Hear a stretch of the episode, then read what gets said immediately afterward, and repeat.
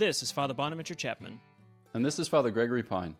And welcome to Godsplaining. Thanks to all those who support us. If you enjoy the show, please consider making a monthly donation or more frequent on Patreon. Be sure to like, subscribe to Godsplaining wherever you listen to your podcasts. Father Gregory, we've got a special episode here, as you can tell. And listeners, if you are merely listeners and not viewers, head to you need to be viewers now for for a moment because this is a guest splaining episode with Professor Thomas Ward. Professor Ward, thanks for being with us. Really happy to be here. Now, Professor Ward, why I say to switch to video is because he has, like Salvador Dali, a very distinctive facial feature. Uh, his mustache or mustachio is spectacular and praise and brings the glory to God, as far as I can tell. Um, so, switch. Do not do if you're driving the car right now. Do not, do not switch to video for this. But when you get home, um, check it out. But uh, Professor Thomas Ward is with us to talk about his new book on Scotus, which we'll get to, but a little before that, I suppose. Um, Professor Thomas Ward is the is professor at in the Department of Philosophy at Baylor University in Texas, Waco, that is, um, and has degrees from Oxford. Uh, so you hear a lot of English sort of sounding things and Tolkien and Lewis, I'm sure, in the background. Um, also from University of California in Los Angeles, um, PhD in philosophy there in 2011. Has produced a number of of books. One's John Sc- John Duns Scotus on parts and wholes and hylomorphism, which is a be a good read for Lent, um, but very excellent. Uh, a short book, Divine Ideas, which is fantastic. It tells you exactly what divine ideas are. And then uh, the book we're talking about today, which is uh, Ordered by Love. I'm going to hold it up. This might be the best uh, paperback in the Catholic world published, except for maybe this year. These two are vying Prudence here with Father Gregory and Ordered by Love. So, Dr. Ward, it's a pleasure to have you here. Uh, again, it's it's really good to be here, and um, I expect to laugh a lot over the next half hour. Good. That's the goal. That's the goal. So, um, so first off, uh, uh, this this book on Scotus is is spectacular. Um, and if you're tuning in, Godsplainers might think, well, why in the world are we having a Scotus guy on? Because we're Dominicans, and Dominicans like Thomas, and Thomas Tom, and Thomas doesn't like or wouldn't like Scotus. So maybe by the end of this episode, um, the ideal listener will say, you know, maybe that Scotus guy, not so bad. That's the kind of bigger project, but Father Gregory will deny that. We'll see. Um, but I want to talk about this book because you've done, I think, what is seems almost impossible to do. Is you've made Scotus the subtle doctor. He's known for his very intricate positions on things, extremely, extremely detailed. You've made him not only intelligible, but I would say like deeply likable and attractive. And I'm not talking about just like his positions on things, but you get a sense that he is a lover. I was thinking about this. You you you compare this book, or at least it, it is compared this book to Aquinas's Dumb Ox. Oh, sorry, Chesterton's uh, book on Aquinas called The Dumb Ox, um, which is just an incredible book. Incredible book. And you thought you say this this book ought to be or would be called if if Chesterton was writing this book, uh, The Tonsured Eagle and I like that because um, Chesterton calls Aquinas the dumb ox in that he is Thomas of the Creator. He has this one image, like the Thomas is of the Creator. And I was thinking, if you were to give Blessed John, John Duns Scotus a title, it would be something like of the lo- Divine Lover, right? So, what is it about it's the title, book titled "Ordered by Love"? Do you think it's fair to say that Scotus is really the, uh, a theologian of the divine lover, and and how so? What what is what is it about love and Scotus um, that's important? That's a really big, deep question, um, and I wherever think you want. Right, I think you're right that it that love is a central kind of unifying concept across a lot of aspects of Scotus's thought. Um, the, probably the the way in which Scotus is most commonly thought of in connection with love is the controversial position that he and other Franciscans took on this medieval dispute that I know you both know a lot about, which is in the beatific vision, is that uh, union with God primarily an act of the intellect or an act of the will? And of course, both uh, uh parties to the dispute agree that it's um, that it is both um, uh, an act of the will and an act of the intellect. So the question is, which is which has the primacy? And um, and Scotus argued uh, powerfully that it is uh, love, and Aquinas argued powerfully that it's intellect. So that's that's probably the context in which most people would come to think of Scotus as having a special emphasis on love, but I, I, think you're right to emphasize divine love, and that's um, that comes out in Scotus's uh, theology and um, and metaphysics, even in a few different ways. But um, probably most importantly for Scotus, it is the the way in which he understands God's free freedom in relation to creation. There's uh, there's nothing about the, the created order that compels God to do anything. There's nothing about the divine nature that compels God to be a creator at all. So Scotus locates the reason for creation itself, so to speak, in God as lover. He just loves uh, the idea of the world that he goes on to make, and preeminently loves one person in particular, or one nature in particular, and that is the, the human nature of Christ. And so, out of love uh, for that individualized nature, desires, so to speak, to be unified with it hypostatically, and to have a whole world and a whole world story in which that uh, that union of divine and human natures in Christ can be sort of the the main event. Mm-hmm. Mm. Um, okay, I'm going to do a zoom out and a zoom in. Zoom out. I'm thinking of people who listen to Godsplaining, um, some of whom I know, a couple of whom are my sisters. Um, they might not know who Blessed John Duns Scotus is. So, first thing would be, could you just say a word of introduction? Mm-hmm. Um, who is he? I mean, he's a Franciscan. We've heard that much. When did he live? Uh, maybe what were his major contributions? Great. He was born in 1265, um, so nine years before Aquinas died, and he died in 1308. Uh, he was, as, as his name suggests, he was born in Scotland as a young teenager. Uh, he had already joined the Franciscans. They recognized his intelligence, sent him down to Oxford, um, south to Oxford. I, I, Oxonians say up to Oxford, no matter where you are in proximity to it's Oxford. always up to Oxford. It's, always, always, up, to Oxford. So they, they sent him up to Oxford, um, which was down south.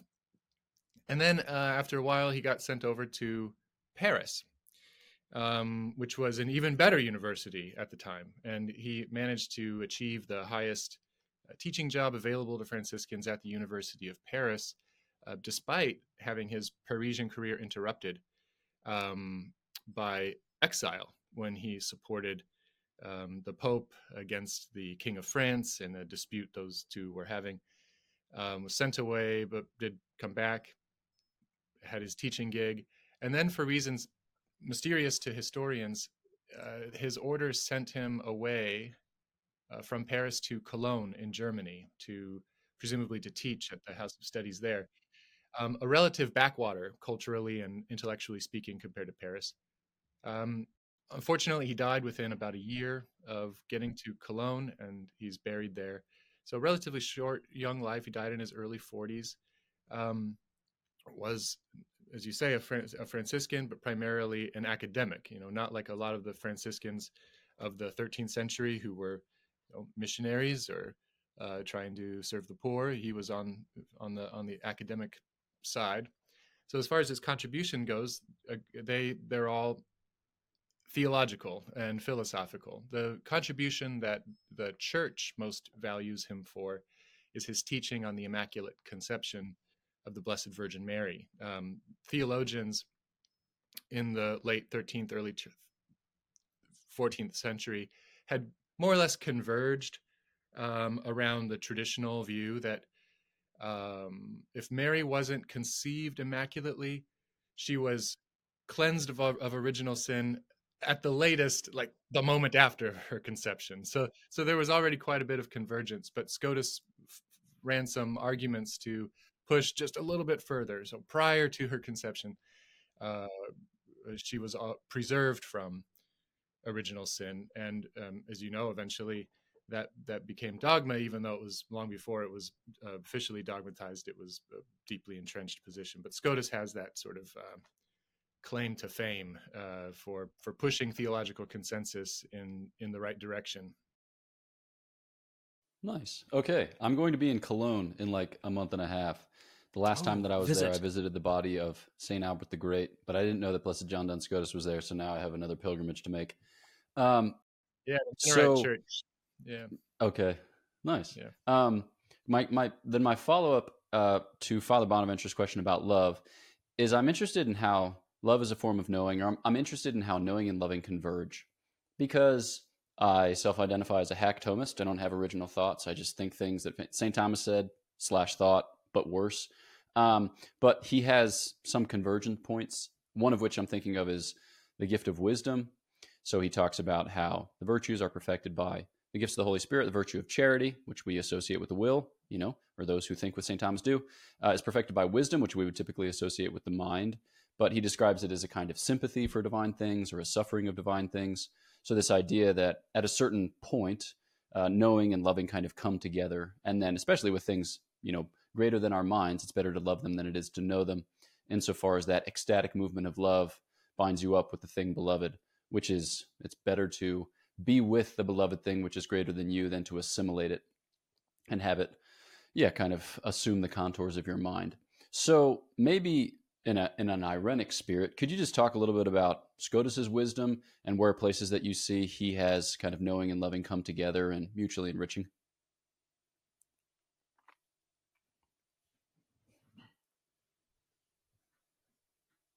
This is a long pause. I'm sorry about that. That- That's that's also a deep question. It's like it's almost like I'm having a conversation with Dominicans.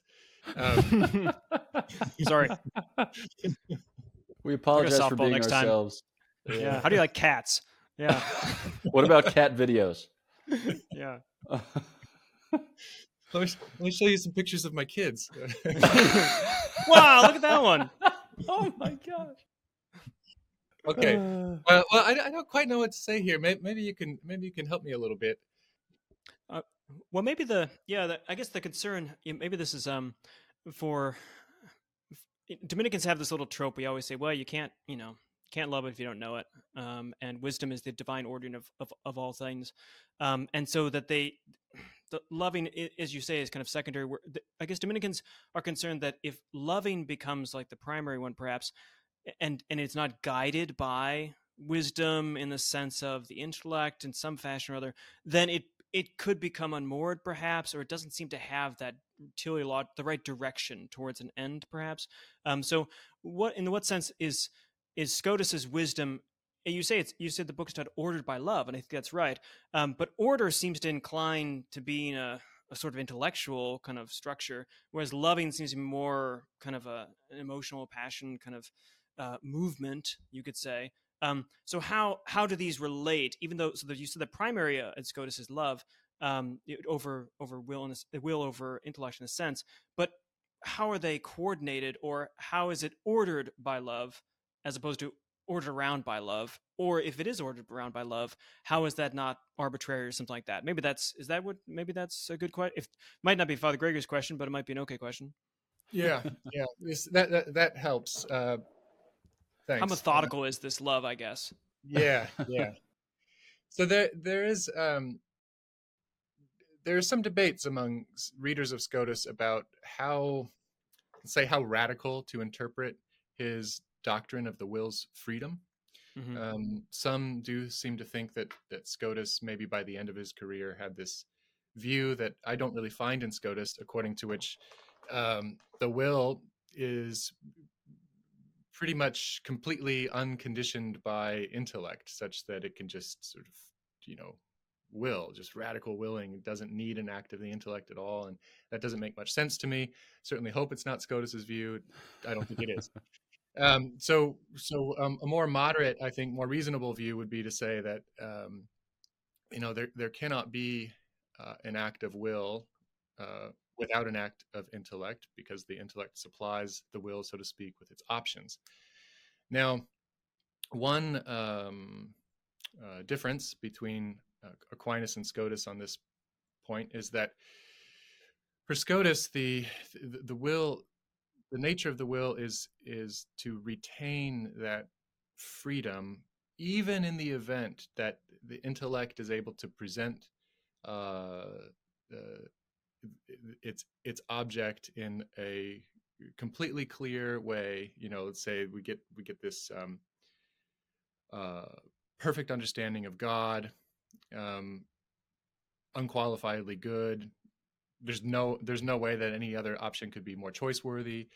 Uh, does the will retain its freedom? Aquinas says, no. I mean, yes, in the sense that it's you know that's it's like it's reached its goal, and but it it, it cannot it cannot refuse. Maybe we could put it that way, which mm-hmm. maybe is the same thing as no longer retaining its freedom.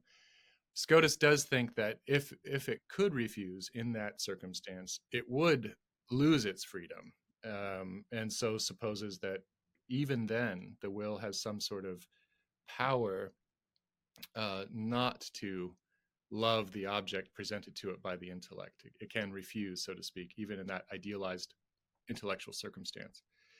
Now, it's a condition on on beatitude that we uh, never fall away and never have the sort of sort of the fear or the anxiety of ever falling away. And so, Scotus recognizing that has has God give us a special grace of firmness mm-hmm. of will, so that in mm-hmm. fact we won't fall away. But, but there's nothing in the will as such that is, so to speak, uh, bound to will even the infinite good. Um, and that's, you know, I'm not sure what I think about that. Uh, this, this is related to uh, his, you know, maybe almost equally controversial view that the will has two fundamental orientations or affections, not just to uh, happiness, which you might think is the sort of view that Aquinas is committed to. Um, but also, so an affection toward one's happiness, Scotus thinks, but also an affection toward what is good in itself.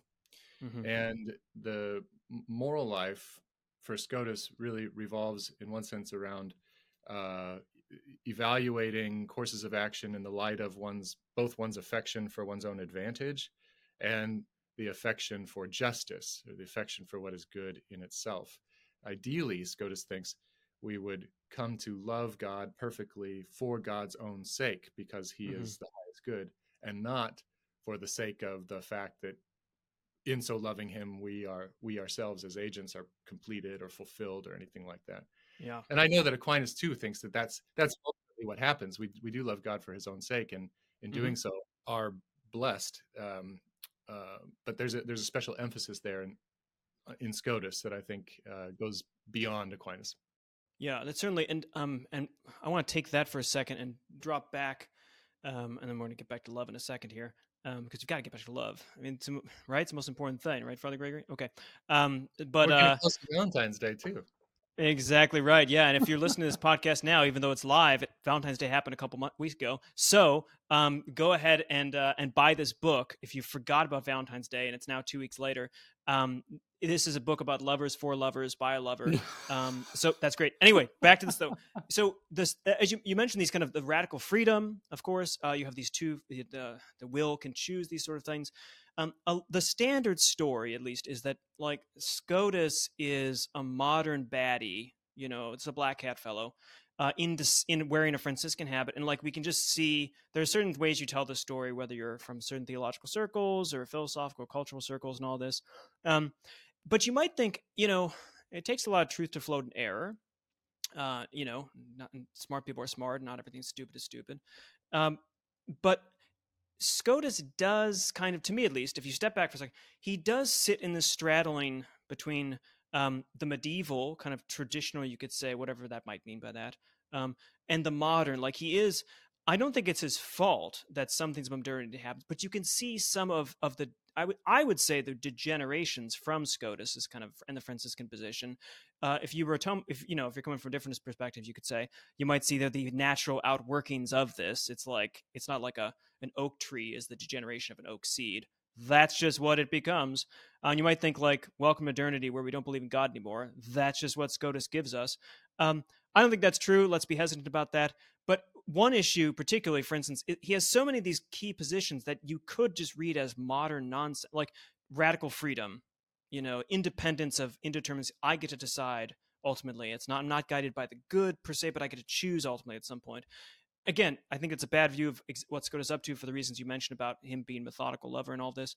But another one, for instance, is like individuality. Scotus has this. Scotus is really big.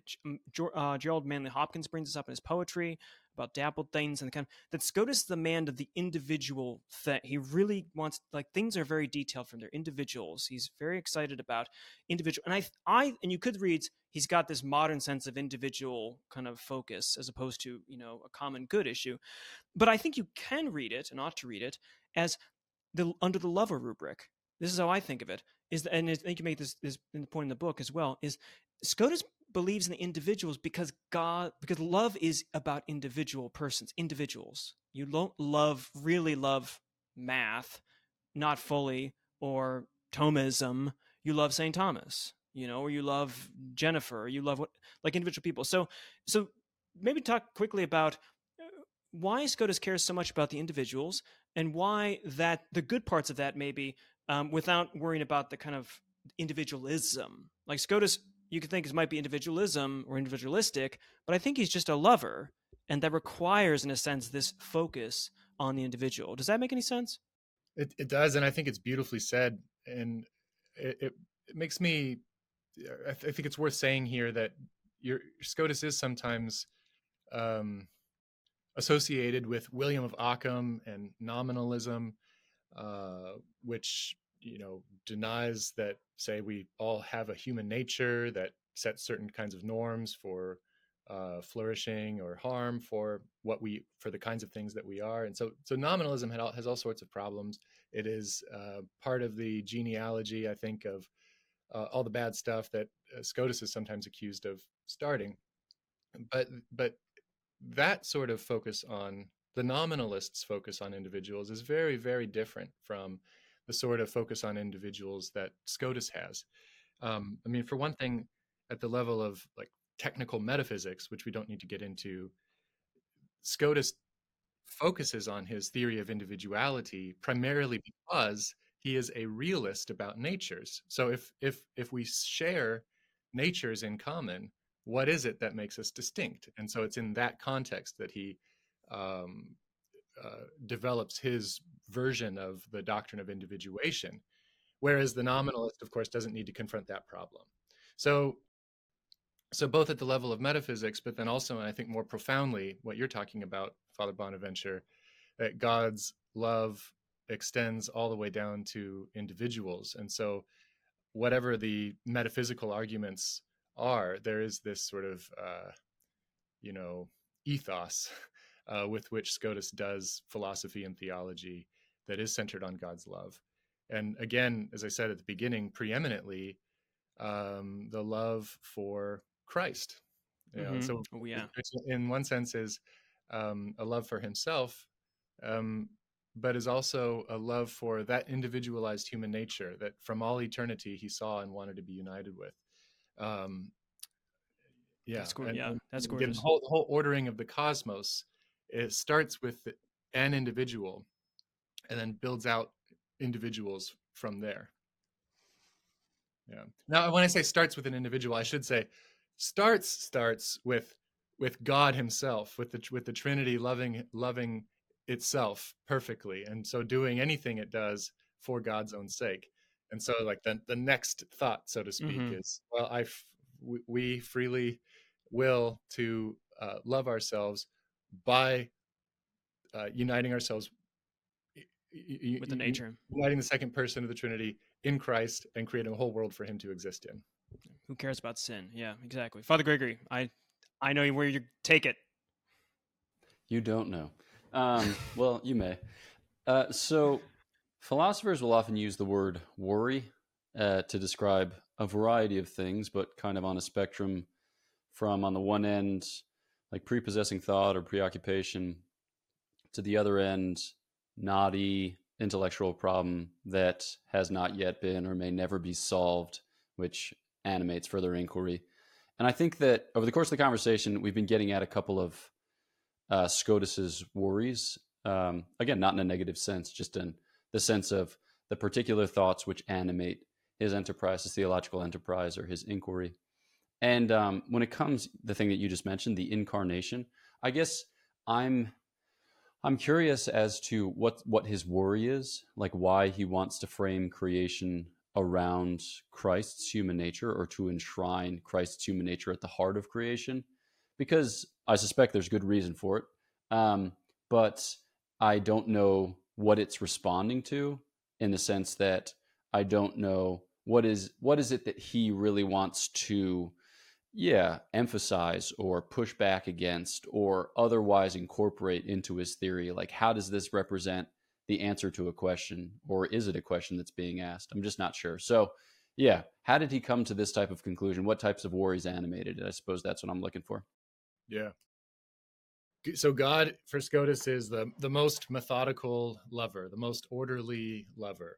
So if uh so so given god's decision to become incarnated in christ um god does that for love, ultimately love for himself, but also we can say God, uh, in doing that out of love, loves in the right order. And so, so the thought then would be there would be something um, unseemly for God to to do the most awesome thing possible in creation, uh, unite Himself with a creature for the sake of uh, pr- primarily for the sake of fixing a problem with human beings.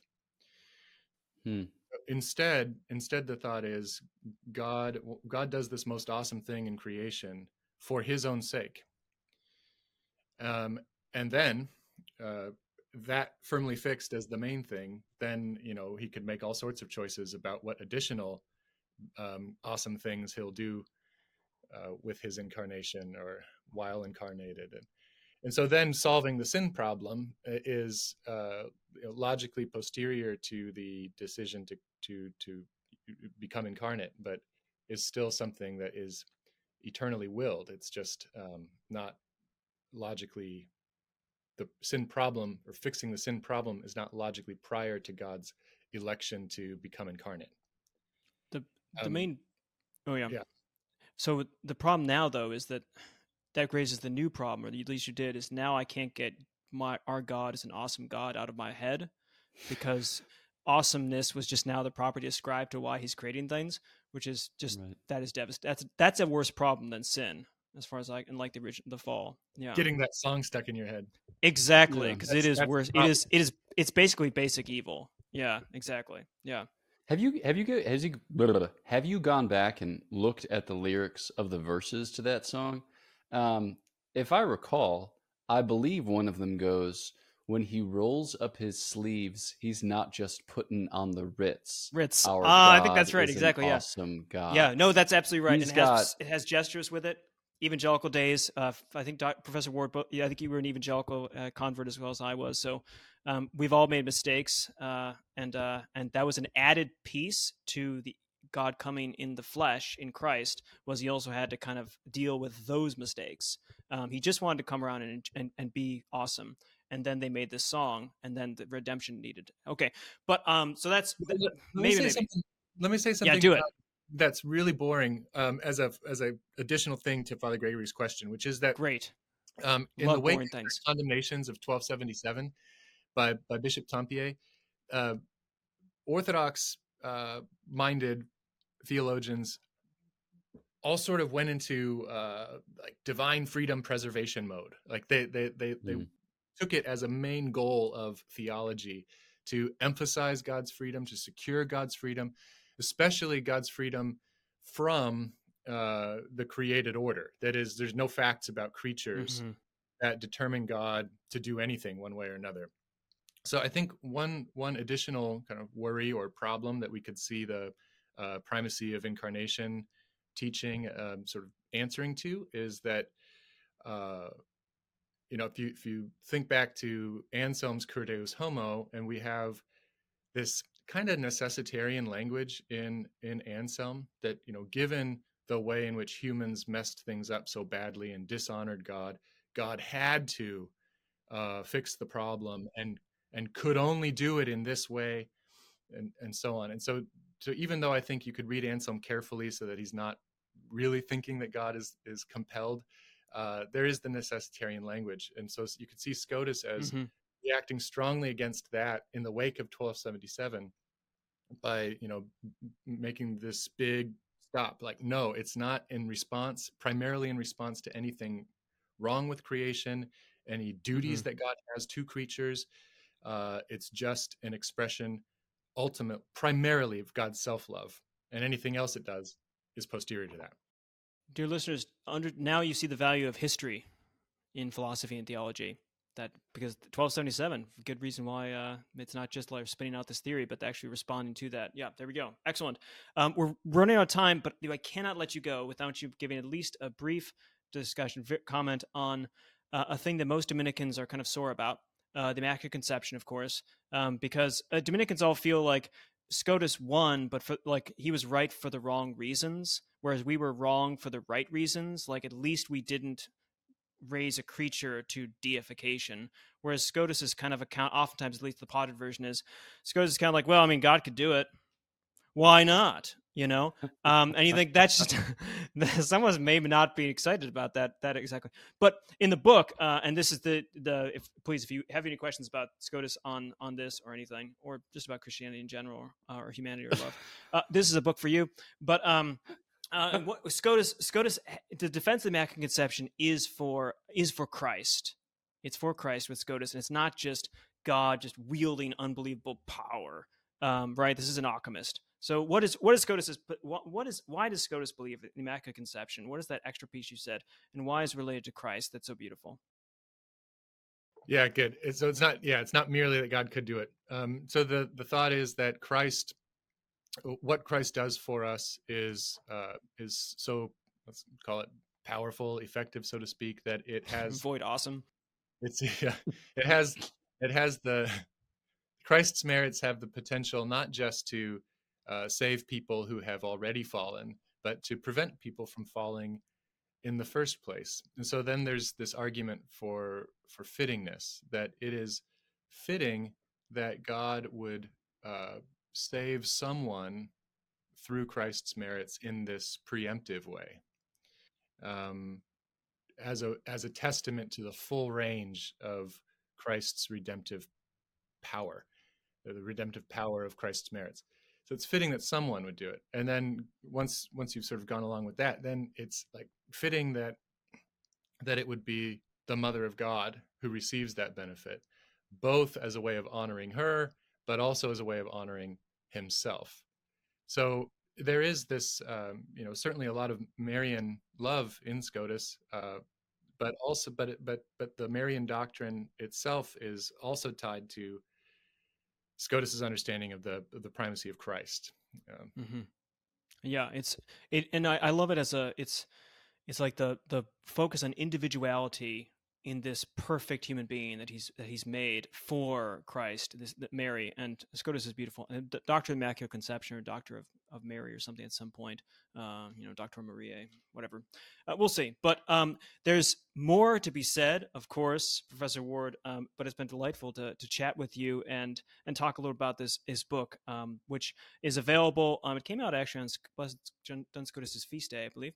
Um, you have another longer. You have a translation of his uh, his on First Principles coming out with a commentary, and that's if you once you once you read this book and you say, "Wow, I want to see how much of an achievement this book really was. Then you read that and you realize, whoa, subtle doctor is indeed subtle. So, um, and people can find your, your work online as well at different places. So, uh, thank you so much for, for joining us and to explain to us about SCOTUS and sharing with us a, a little about this to, to Thomas, who not everyone always knows exactly who he is. Yeah, thank you so much. I, I really enjoyed it. Um, so that's uh, for us listeners. By the way, if you're looking for a book uh, or for anything in life, here it is. Okay, but back to this thing. Um, thanks again for all of our supporters. If you'd like to tithe to our tithe, if you'd like to give to our work, um, check us out on patreon.com forward slash godsplaining. Follow us on Facebook, Twitter, Instagram, TikTok. I think we do dancing now or something. I don't understand. Maybe the mustache. We'll move back and forth on this episode. Like, subscribe, leave a five star review. Uh, visit godsplaining.org to shop our merchandise and to get updates uh, and information about up- coming Godsplaining events and retreats and all that sort of thing. But um, for us, that's it from here. Thanks for joining us. Please keep praying for us, and we'll pray for you. And we'll catch you next time on Godsplaining.